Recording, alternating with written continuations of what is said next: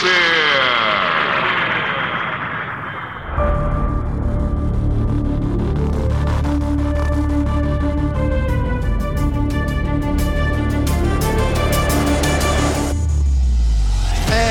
Again, everybody, and welcome to another episode of If You Don't Like That, brought to you by New Works Plumbing of Sacramento.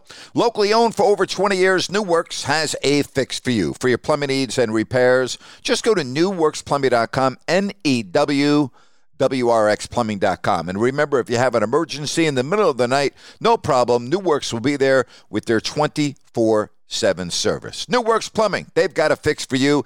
N E W WRXplumbing.com. Well, this past week has been an absolute bombshell for the world of professional golf. What's the truth? What's fiction? We really don't know. All right. I'm going to go over this and try to dissect what came out on Tuesday and what does it mean for the future of golf. Now, I think we can admit before we even move on that the commissioner of the PGA Tour, Jay Monahan, looks about as bad as you can look here. Let's back up. Let's go to last year, one year ago. Jay Monahan on with Jim Nantz of CBS Sports. This was the dialogue. I want to ask about this. There was a story that was first reported uh, in the New York Post yesterday by Brian Wacker about a 9 11 coalition of families and survivors of the 2001 terrorist attacks. Um, 9 11 Families United sent a letter to the representatives of Phil, Dustin, Bryson, Reed, and others, quote, expressing their outrage towards the golfers for participating in the new league and accusing them of sports washing and betraying the United States. End quote. That's gotten a lot of steam over the last 24 hours. That story first reported again in the New York Post. How much did you talk to your players about the possible ramifications if they sign on with the new league? Well, I talked to players. I've talked at a player meeting, and I've and I've talked to a number of players uh, individually uh, for a long period of time. And I think you'd have to be living under a rock to not know that there are significant implications. And as it relates to the families of 9 11, uh, I have two families that are close to me that lost loved ones. And so my heart goes out to them. And I would ask, you know, any player that has left or any player that would ever consider leaving, have you ever had to apologize for being a member of the PGA Tour? That was a year ago. Think about that. A little more than 12 months ago. That's Jay Monahan. This was Jay Monahan three days ago. Jay, the 9 11 Families United made a strong statement yesterday. They said you co opted the 9 11 community in taking a moral stance against LIV. How would you respond to that group? Well, I. Um I read Terry's comments. Uh, I, I, you know, obviously acknowledge her loss and completely understand her position. And to the question that you were just asking, you know, I wish, I think about the fact that I allowed confidentiality to prevail here and in allowing confidentiality to prevail, I did not communicate to very important constituents, including the families of 9 11. And I regret that. Uh, I, I, I, really do. Um, but as we sit here today, you know, I, I, think I think it's important to you know to reiterate that um, I feel like the move that we've made and, and how we move forward is in the best interest of our sport. We've eliminated those fractures. Um, but for, for any, uh, any difficulties I've caused on that front, again, I have to own that as well. And that comes back to communication. How about that? Talk about speaking out of both sides of your mouth. Explain to me how Jay Monahan remains in the position that he's currently in. Money, money, money, greed, greed, greed. Now, here's the other aspect of this there's a lot of things that we still don't know as it relates to the future of professional golf. I mean, I don't even know what to believe. I've been reading different so called experts on the topic, and it appears to be all over the map. I read a story yesterday in Sports Illustrated that seemed to bring a little bit of clarity to this deal that was struck on Tuesday. Jimmy Dunne did an exclusive interview with SI Golf.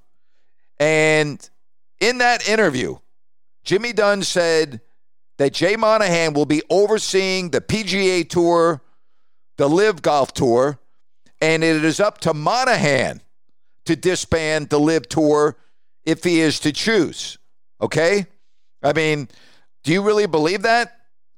Penalties to return to the PGA Tour could be significant, talking about the LIV players, okay? But there's a lot more to this if you believe what was written by Michael Rosenberg of Sports Illustrated. Again, let me first of all give you a little background on Jimmy Dunne, okay?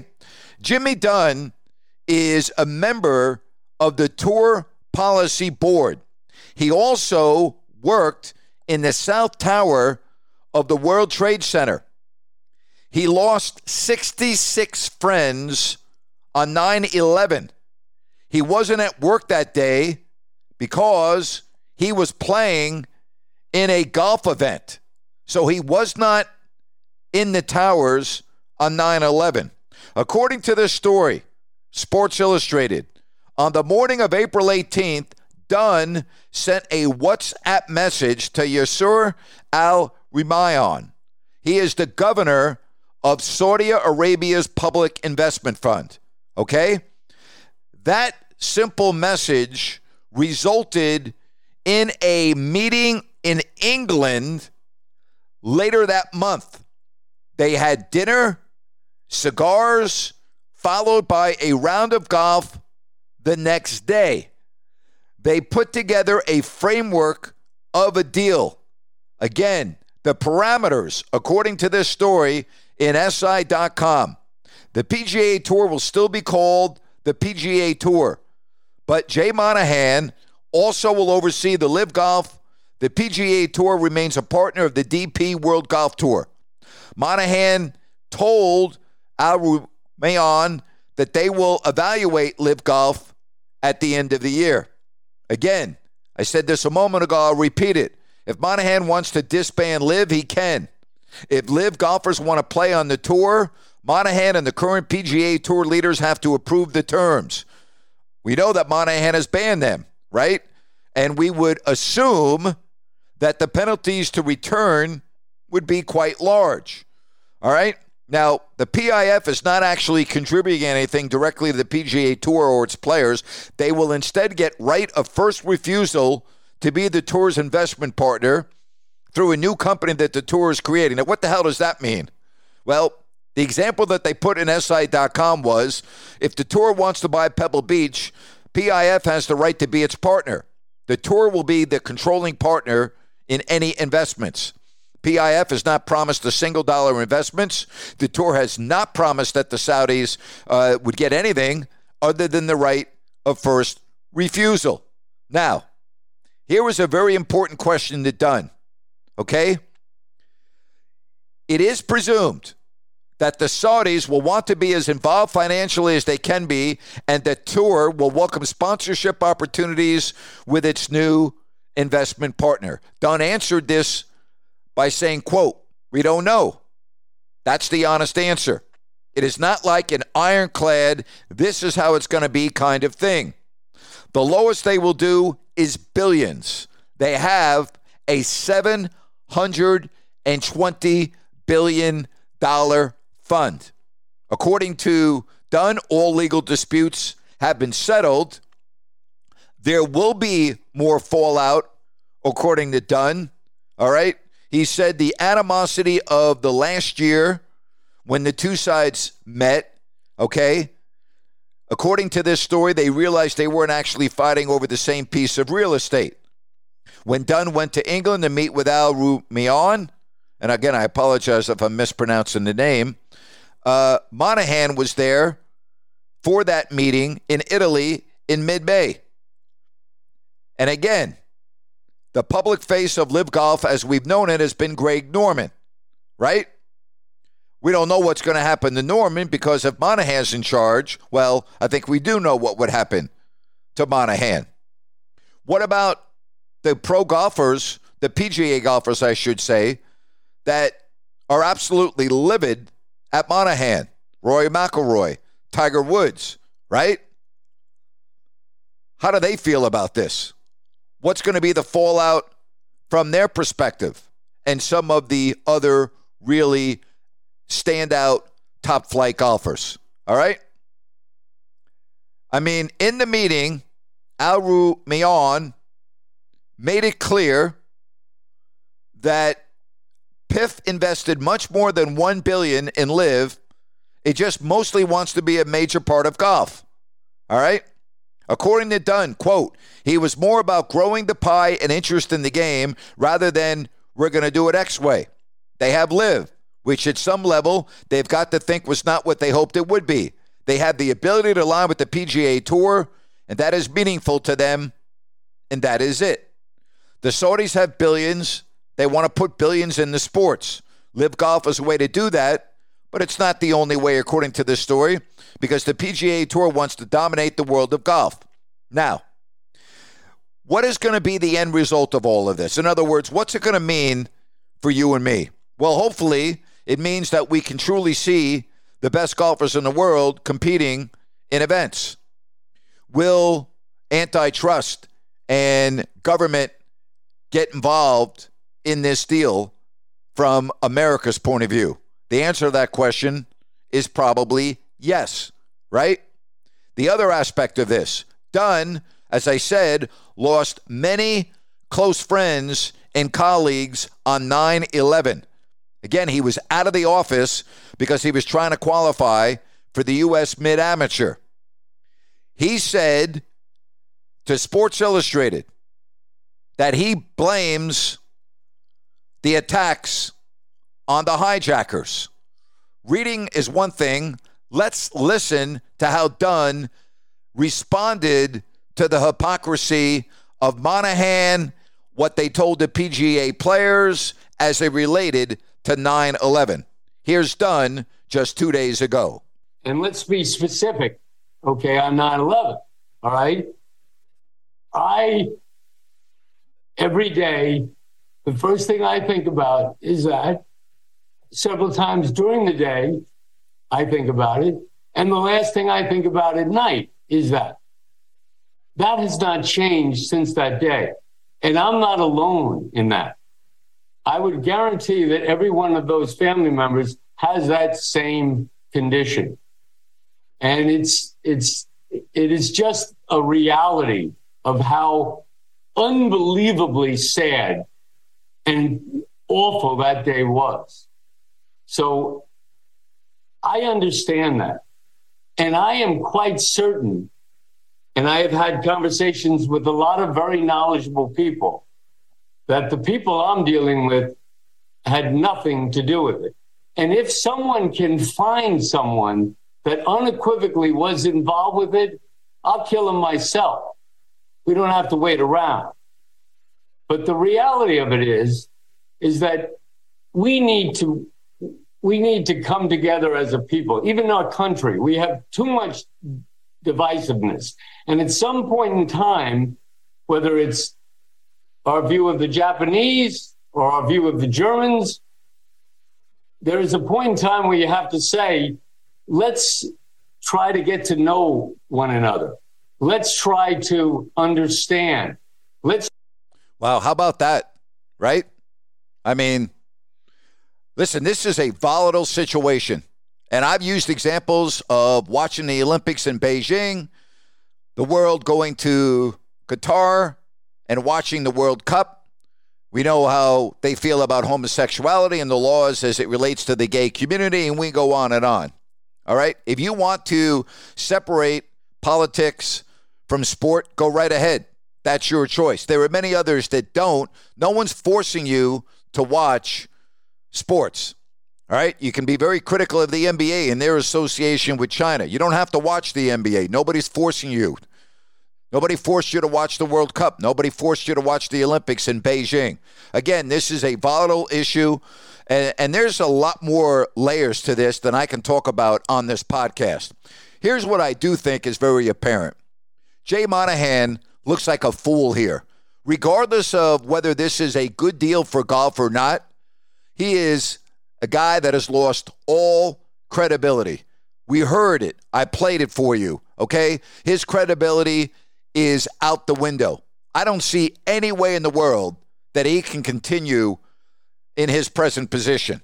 As far as Jimmy Dunne goes, no one ever heard of Jimmy Dunne until 72 hours ago. All right? So, I mean, you know, he's the one that brokered this deal. He's the one that really got the ball rolling. Again, he worked at the trade towers, uh, at the uh, World Trade Center. He lost 66 of friends and colleagues on 9 11 you know, his perspective is certainly different than some of the others. Um, but that doesn't mean you have to agree with it. Right? You don't have to agree with what he has to say about the people that he deals with and that they had nothing to do with it. I mean, I think that's pretty obvious that that would be true, that the people that he's dealing with probably didn't have anything to do with 9 11. I get that. But where do you draw the line? I do agree with him that, you know, at some point, you do have to try to fracture the differences and he used the examples of Japan and Germany from World War II, both allies of us now, both on great terms with us now. We get that. We understand that. I mean, it's the same thing with Vietnam. I was in Vietnam not too long ago, and I mean, there does not appear to be a- any animosity from a war that was fought in a brutal war in the 60s and the early 70s. And when you go to Vietnam, I mean, from my own personal experience, and I've been to Japan and I've been to Germany, and I'm only referencing Vietnam because it was a couple of decades after World War II. I mean, yeah, you know, there really aren't reminders when you're there about the Vietnam War when you're talking to the Vietnamese and I mean, the communication, the smiles, the friendly nature, I get that. I understand okay? But you can draw your own conclusions. Nobody's forcing you to have to agree with Jimmy Dunne, okay? What I do know is most people that have analyzed this deal over the past 72 hours or so feel that in the long term, it's great for the sport of golf. What does that mean? Well, it means that in all likelihood, in the near future, we'll be seeing and watching golf for those of us that still want to watch it with truly the best players in the world. When we have the Tour Championship at TPC Sawgrass in Jacksonville, we'll have the best golfers in the world competing. There are still a lot of unknowns about this deal. There are still a lot of things that still we as golf consumers need to know about. There are many people that don't give a damn about the political aspect of that. And again, I respect those people. That's fine. Again, I use China and I use, you know, the UAE and Qatar as examples. I get that. I understand. And then there are those that are going to boycott the sponsors of golf and they're going to boycott the sport. That's fine. You have that right too. I don't have a crystal ball any more than you do. What I do know is this has been a very volatile, very controversial week for the sport of golf. And I don't think anybody can deny that. It's now time for our Crowd Ultra Q&A. Just go to crowdultra.com and maybe I'll answer your question on my next podcast. Christian asks, what do you predict happens to the A's now that the ballpark bill stalled? It's stalled, but that doesn't mean that it's not going to happen. Let's wait and see what they decide in Vegas. The bottom line is I don't know how anybody would want John Fisher as an owner of a sports team in their town. That's pretty much where it's at. Spencer asks, will we see players getting caught gambling become as frequent as PEDs in the future? Great question, Spencer. I would not say no to that. I would say perhaps. I mean, I think there are probably a lot more players that are doing this that have not been caught yet. And if they have not received the message yet, they'll never receive the message. Time will tell, but that's an excellent question. Hunter asked, What makes Michael Malone a good coach? Well, first of all, he knows what he's doing. He's a tremendous communicator with the players. He doesn't play games, he doesn't have favorites, he's very direct. He's not afraid to criticize, and it doesn't matter whether you're the best player or you're the 13th man on the roster. When you do well, he's going to pat you on the back, and when you don't, he's going to call you out, and he'll call you out in front of the whole team. I love Michael Malone, uh, hell of a coach, hell of a person. Stephen wants to know: Do you think Nikola Jokic has reached his peak? He's probably at his peak right now. I mean, I don't know if he can play better than he is now. He's very much now entering his prime, Stephen. So, I mean, I, I really can't imagine him playing better than he's playing now. Mitch wants to know Would you have thought both Zion and Ja Morant's careers would be disasters at this point when they were drafted? Well, I don't agree with you about that word disasters. First of all, Zion has been hurt, okay? And that that is unfortunate. Morant's career has not been a disaster. What's what he's going through right now is not good. But I don't think it's fair to say that Morant's career has been a disaster. He's been a multi multi multi time All Star, right? I mean, he is one of the best point guards in the league. Now he's going to be suspended for a unknown amount of games. We do realize that. We'll find out once the NBA Finals are over. But Morant's career is not a disaster. It may end up that way if he continues to behave the way he has. And for Williamson, I mean, you know, injuries, right? So I, I, guess you could say that's a disaster, but uh, not. And I don't think you can compare both. I don't think you can put Zion Williamson and Ja Morant in the same category, Mitch. I don't think that's fair. Freddie wants to know: Are you going to watch Messi play? If I can watch him play, I'll go watch him play. No question about that. Mike wants to know: Am I surprised that Chris Paul got waived? I am surprised. Ton of money. Um, I thought he could give them one more good year, but uh, I, I am a little surprised. Ernie wants to know if I agree with Dwight Howard that he could help the Kings contend for a title. I don't. I don't. I don't think so. I really don't. That is our Crowd Ultra Q and A. Just go to crowdultra.com and maybe I'll answer your question on my next podcast. It's time for Grant, Rant. And today's rant is brought to you by Bennett's Restaurants, Sacramento, Roseville, and soon coming to Rocklin. Bennett's Restaurants, prime seafood and steaks, over 50 different types of wine available by the glass. Get down there this weekend for their great brunch. Don't forget prime rib is the special on the weekends. Just go to bennettsrestaurants.com to check out the full menu and you can get food to go. That's bennettsrestaurants.com. Well, we're getting closer to Pride Night at Chavez Ravine, the home of the LA Dodgers. Phil Mushnick, who always seems to hit it right on the head, said this in today's column. Quote, several readers have asked what Vin Scully's response would be if he were assigned to call a Dodgers game at which a group of Catholic trashing, fringe lunatic, cross dressing, face painted men in nuns' outfits were invited and honored as part of a Pride Night. That's Vin Scully.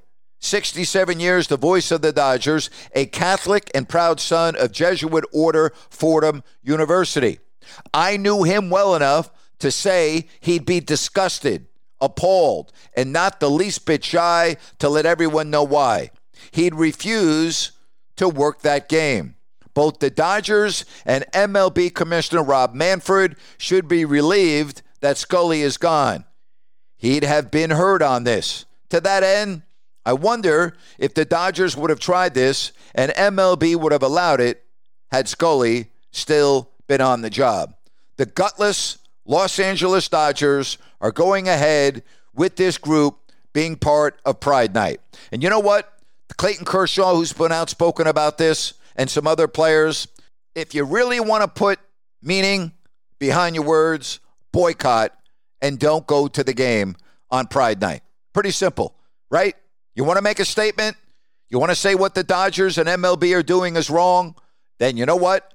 Don't show up. Now, people would say you're being disrespectful for Pride Night, but I think people would have an understanding of why you are boycotting the game and you're not boycotting Pride Night, you're boycotting one individual group. You know what? Stick up for what you believe in. Stick up for what you believe in. Words are one thing, actions are another. Actions speak louder than words. Hey, that's my rant for today. That's my podcast for today. I hope you have a fabulous weekend. And thank you so much for listening to If You Don't Like That, with Grant Napear. So long, everybody.